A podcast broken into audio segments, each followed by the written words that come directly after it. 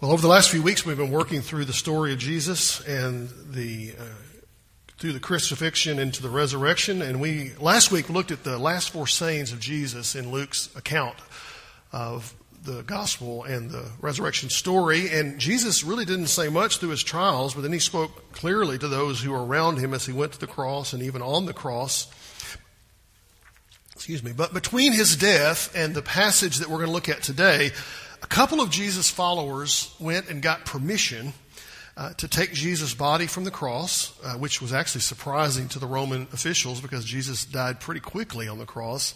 And they laid him in this newly hewn tomb, which is like a cave more than a casket like we would think of, wrapped him in some cloths, and they had to hurriedly get it done because sun was setting and Sabbath was beginning at sunset.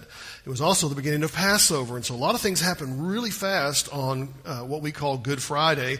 And then at the end, they rolled the stone across to keep wild enemies, animals from entering, and the life of Jesus, for his, all purposes, was done. Everyone believed he was dead, and he was. Uh, in another gospel, we read the Jewish leaders were concerned, though, that Jesus' disciples might go and steal his body and began to start a fake news story that he was alive. And so they got him to post some guards to keep everything in place. The death of Jesus is complete. The burial of Jesus is complete. And those involved in the story have one action left to wait. Wait for what? Well, for some, they were waiting for what we call Sunday to come so that they could go and complete the burial rituals. For others, it was to wait and see if they would get arrested because they were followers of Jesus and they thought they might be in trouble. They might end up on a cross themselves. Still others were waiting to see how long the grieving process would go. We've all had loved ones that we've lost and the grieving process does take time, doesn't it? And they were starting that process into that. And the last thing on their minds, the last thing on their minds was that Jesus might be alive. And yet, when we come to Luke chapter 24, we find exactly that. Our passage today opens with the first day of the week. You and I call it Sunday because it's the first day of the week according to our calendar. According to their calendar, it would have been the day after the Sabbath. Sabbath would have been Saturday for them. And what I want to do is simply walk through this experience that early Sunday morning on Resurrection Day and look at six ways that we can respond to the resurrection. And you're thinking, I don't have to respond. Well, I'm going to tell you, everybody responds. So the question isn't, am I going to respond? The question is, how will I respond? Because we all respond to it one way or the other. And I want you to see six possible ways this morning. I'll be brief. We'll be done by 2, 2.30. We'll be good. Y'all are listening. Good. We pick up in chapter 24, verse 1, and we read these words. But on the first day of the week, at early dawn, they, and we don't know who they are yet, but we're going to find out it's a group of women who go to the tomb. They went to the tomb taking the spices they had prepared. They had done all this work.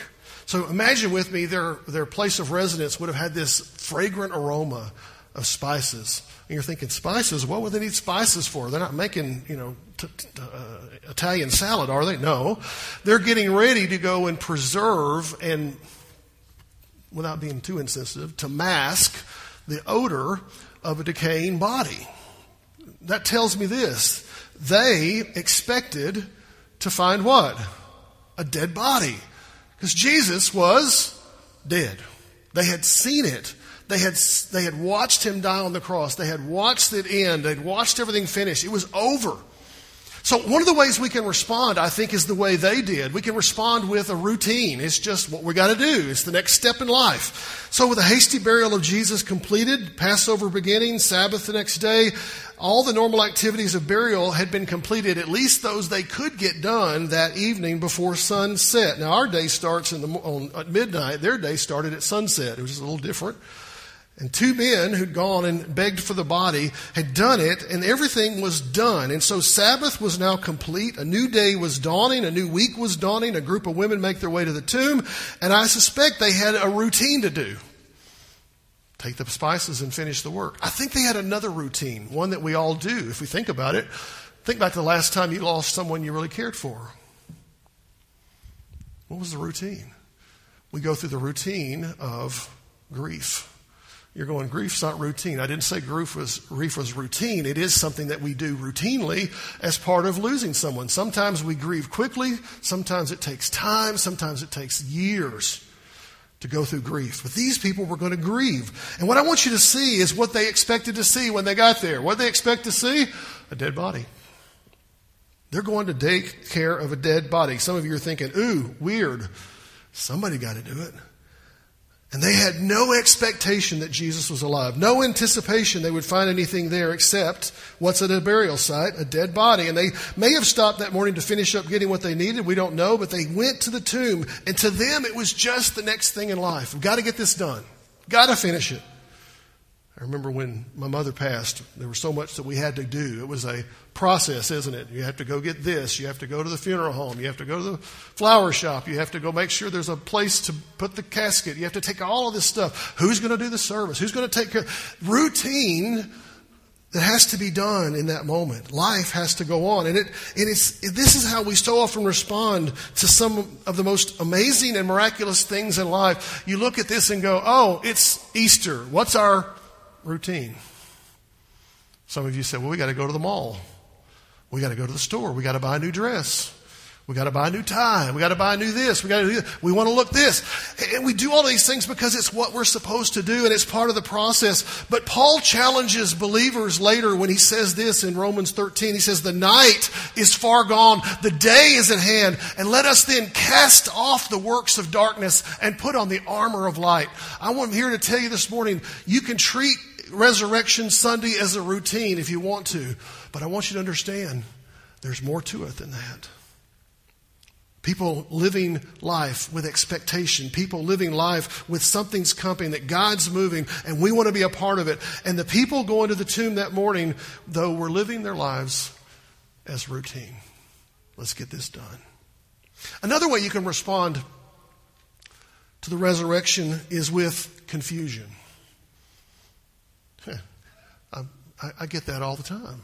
I get confused a lot. You ever walk into the kitchen and go, Why did I come in here? You know?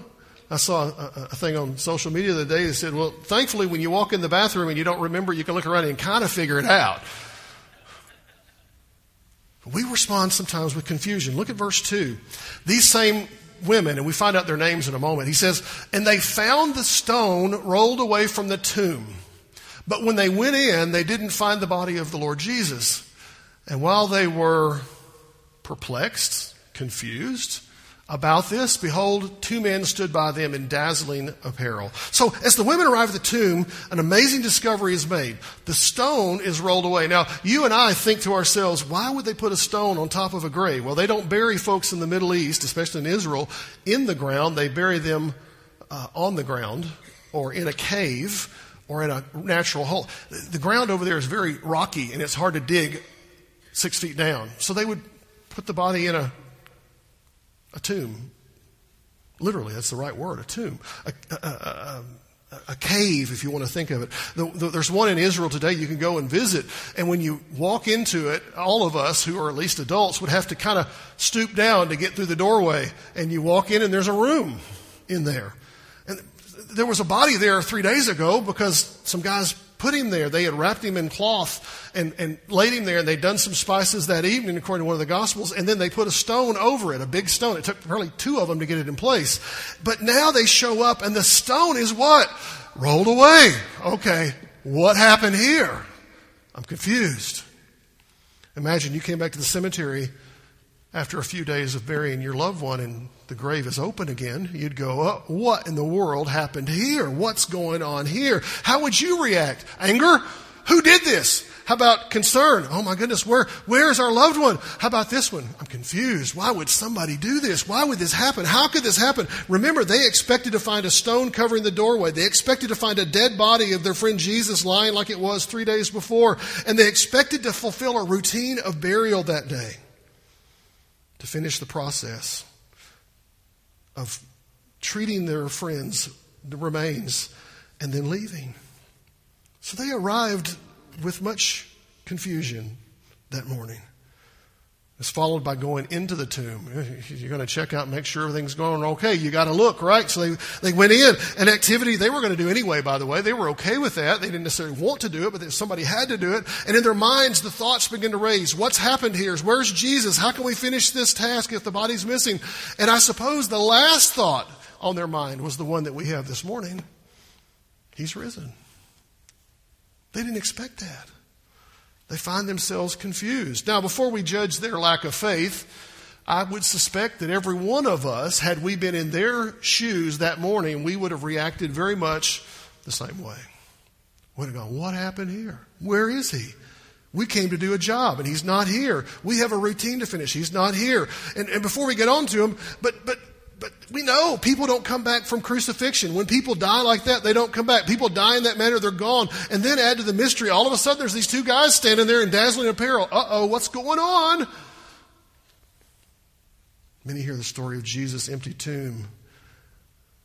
Maybe even some of you here this morning, and you have confusion. You go, how could that happen? That's not what happens when people die. I think we forget the promise of the prophet Isaiah when he said this See, I am doing a new thing.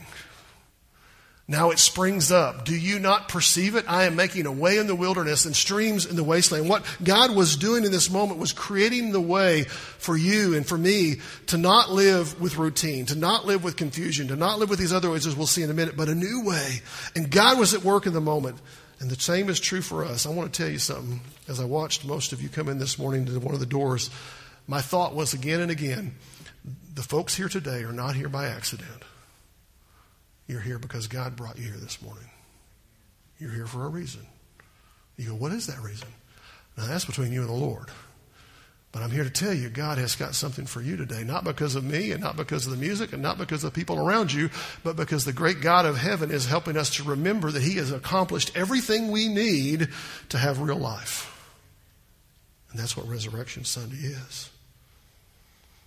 God's at work around us, leading us to know Him. Don't let routine take over. Don't let confusion take over. How about this one? Don't respond with fear. Hmm verse 5 through 7.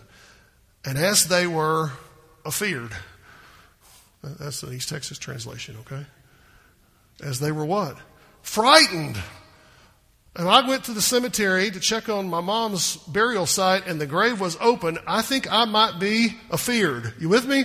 I might be a little frightened. What in the world? I'd be concerned. I'd be confused. I'd be angry. I'd also be frightened. And they were frightened and they bowed down their faces to the ground. And Mid said to them, Why do you seek the living among the dead? He is not here, but has risen. Amen. Remember how he told you while he was still in Galilee that the Son of Man must be delivered into the hands of sinful men and be crucified on the third day rise? Huh? Uh, fear takes over the mind. And, and, and we've got this moment where we're going, I don't understand. I don't know where we're at. I don't know what's going to happen. There's fear. These words stop them in their tracks, just, I guess, as it does to many of us today. But it also causes us to what? To respond. How do we respond? They came to the graveyard to what? To complete rituals. I think they also came to mourn, but his friend is not there. He's not risen? He's risen? He's, he's, he's risen. Yes, he's risen. He's not there. He's alive. How can this be? Oh my goodness. What? Uh, I'm afraid. And so here's what they needed to remember. The news was a shock for sure, but it didn't happen because it shouldn't have ha- happened, but that's exactly what Jesus said it would happen in Luke chapter 9. We read these words. And Jesus strictly charged and commanded his disciples to tell this to no one, saying, Here it is, the Son of Man, that's Jesus, must suffer many things and be rejected by the elders and chief priests and scribes. Hey, that just happened. And to be killed, that just happened. And on the third day, what? Be raised. Jesus said it was coming. Jesus said resurrection's coming. How are you going to respond? Everything Jesus said happened exactly as it did. But the followers of Jesus didn't quite get it. They had somehow missed the truth. They didn't grasp it all. They didn't get the radicalness of what Jesus was doing. Hey, don't we all? Don't we all struggle with that? We go, Easter, man, that just seems weird. Somebody died for me. Somebody came back to the life for me. I, I don't, I don't, I don't know. See, we can respond routine with routine, with fear, but we're all going to respond. We may have confusion, but we're going to respond. The fourth way you can respond is by remembering. Look at verse 8 and 9. And they, what? Remembered. Oh, yeah. They remembered his words. And returning from the tomb, they told all these things to the eleven and to all the rest. And this Luke's account is a fairly brief one and pretty straight to the point. Some of the other gospels really elaborate on some more details that were kind of kind of fun to see and read. But Luke cuts to the chase. Says, "Here's what happened. In a flash of a moment, here's what happens to these women in the tomb, in the garden. They go, oh yeah." Oh, yeah, Jesus said. Do y'all remember? Where were we at? We were up by the seashore up there in Galilee somewhere, and he said he was going to, and this was going to happen. Wait, oh, yeah, that's what these, yeah, and there's, there's a remembrance going on. There's a light coming on. He had told them everything was going to come. He told them this was going to happen. He told them he was going to be crucified. He told them he was going to rise from the dead. And they, t- they're going, we forgot. Huh. The older I get, the more I forget. I sometimes look at people and go, I know them. What's his name? And worse, somebody will ask me, what was his name? And I go, yeah, if you hadn't asked me, I could have what? Could have told you. We struggle with stuff and we forget because we're human. But here they are. They don't really get it, but they're beginning to remember and they don't, they're kind of going, okay. And they're headed in the right direction. As they recall the words of Jesus, the words make an impact. And then they leave the tomb because, man, there's no reason to stay there. It's nobody's home. He's gone. Let's go do what's next. And they go give a report. See, they had sought to complete burial rituals, but they came face to face with truth. And as they remembered Jesus had said he would rise as they had done, they said, let's move on. And this truth, my friends, became a central tenet, a central belief, an essential thought for us as Christians, those of us who proclaim to be followers of Jesus, is this truth that Paul summarized so well when he was writing to the church at Corinth. He said this Christ died for our sins in accordance with the scriptures, that he was buried, that he was raised on the third day in accordance with the what? The scriptures. This all happened exactly as we were told, but we forget. Because without the resurrection of Jesus, Christianity would be little more than a belief system, and Jesus would have been little more than a good teacher, a moral man. Yeah, he impacted lives, but he wouldn't be Savior. But because of what we celebrate today, Christianity is not a world religion. It's the faith that God offers to us to have real life. So, what's another way to respond? We've responded routine, confusion, fear, remembering. How about by telling? Look at verse 10. Now, we find out the names of the women who were there, at least according to Luke's remembrance. It was Mary Magdalene and Joanna and Mary, the mother of James, and the other women with them who told these things to the apostles. But these words seemed like idle tales, and they didn't believe them. So here we discover the identities of the women. Different gospel accounts give us different lists of women who were there, who wasn't there. And we were talking about in our Bible study this, this morning. It's really, it's kind of like watching a, a car accident. If you've ever talked to somebody who saw the same car accident you saw, they have a different viewpoint on it, a different understanding, and a different account. Well, I didn't see that. You saw what? That was the, yes. So here's what we have is with these women here, and they've uh, go in the early morning up there to, to complete the burial, to complete the ritual, to find an empty tomb is what they found, are these women women. Now, to you and I, we go, okay, so what? It was women.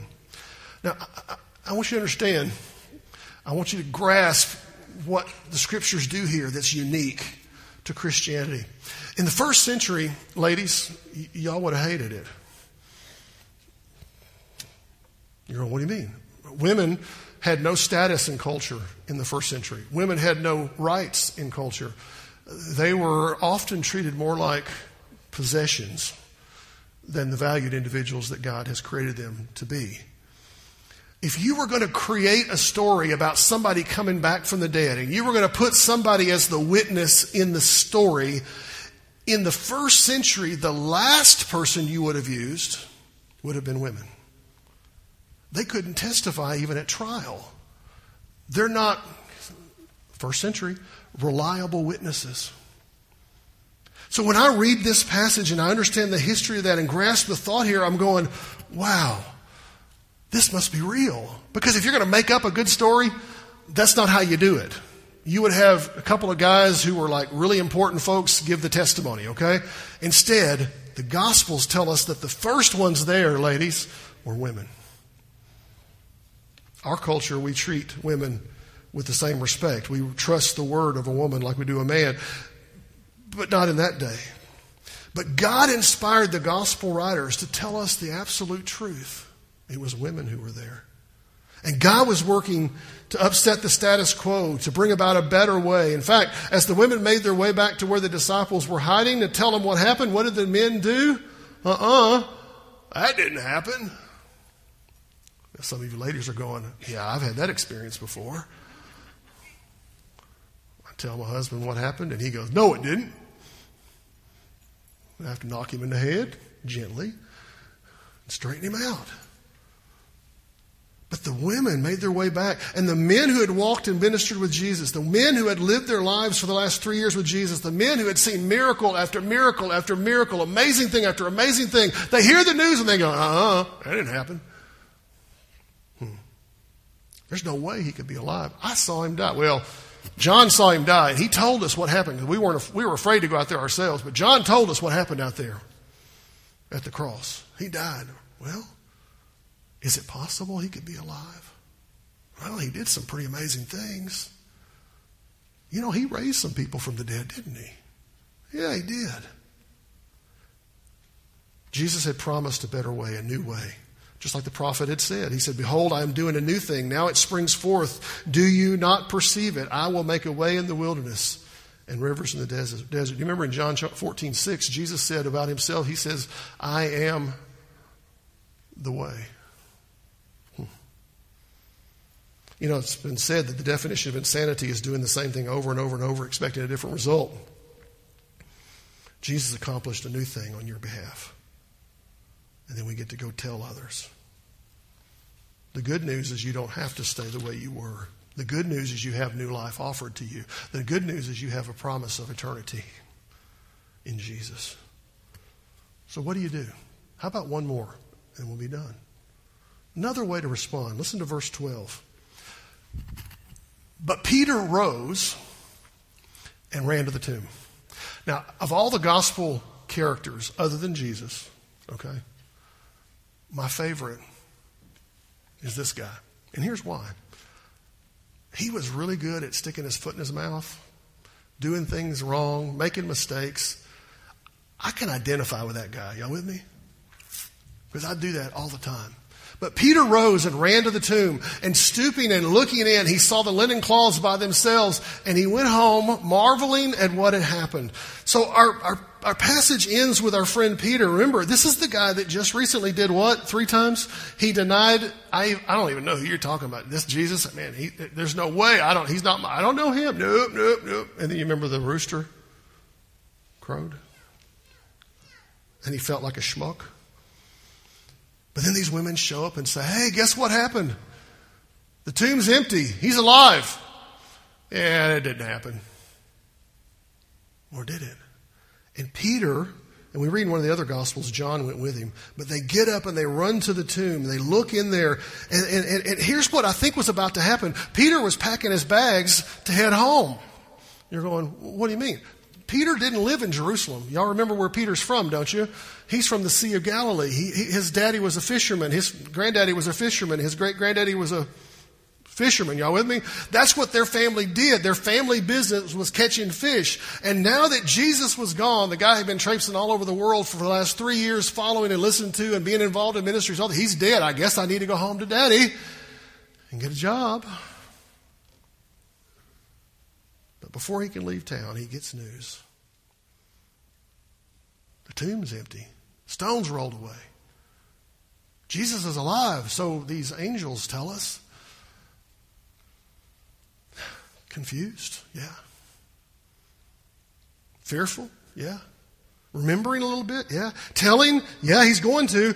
But he contemplates the promise that Jesus had made to rise from the dead. Maybe, just maybe, this is true. Now, in this account, Peter doesn't see Jesus. He doesn't get to catch up with him until sometime later up in the Galilee, which is a marvelously humorous story if you read it. But he does begin to do something here. You respond by how? By accepting. He begins to accept the truth that Jesus is alive. Some of you this morning think, oh, that's Jesus stuff's crock. It's not real. It's just a story they make up to make sure churches stay open. Can I tell you something? The gospel happened long before churches ever did. Salvation was made possible because of what Jesus did at the cross. And when he defeated death, he gives us new life. Yeah, Peter was confused. He didn't understand. but he begins to accept that something, to accept that something miraculous could have just happened. It reminds me of what we read in Psalm 23, verse we often read at funerals. But the second part of that verse is a reminder that even though I walk through the darkest valley, Peter had just been through a dark valley, the disciples have just been through a dark valley. He says, I will fear no evil. Why? For you are with who? Me. Your rod and your staff, they comfort me. Let me tell you something this morning, this Easter Sunday 2022. No matter where you are, no matter what dark valley you think you're in, no matter what dark valley you've been through, no matter what struggle you're in, what, no matter issue you're facing, whatever problem you're experiencing, no matter situation you can't figure out a out, figure out an out.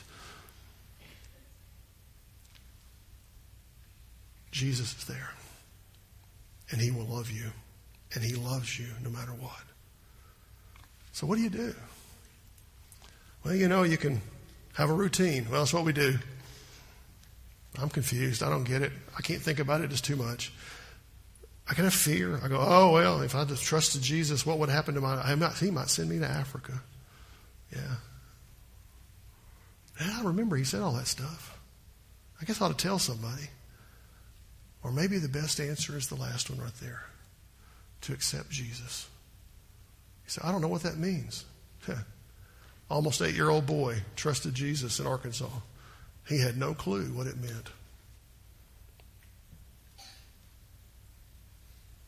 Almost,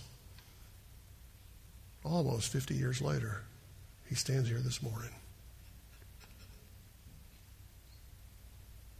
telling you about the resurrection.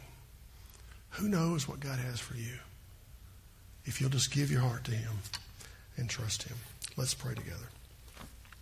Lord in heaven, we thank you so much for this Resurrection Sunday. And we think of the story of Jesus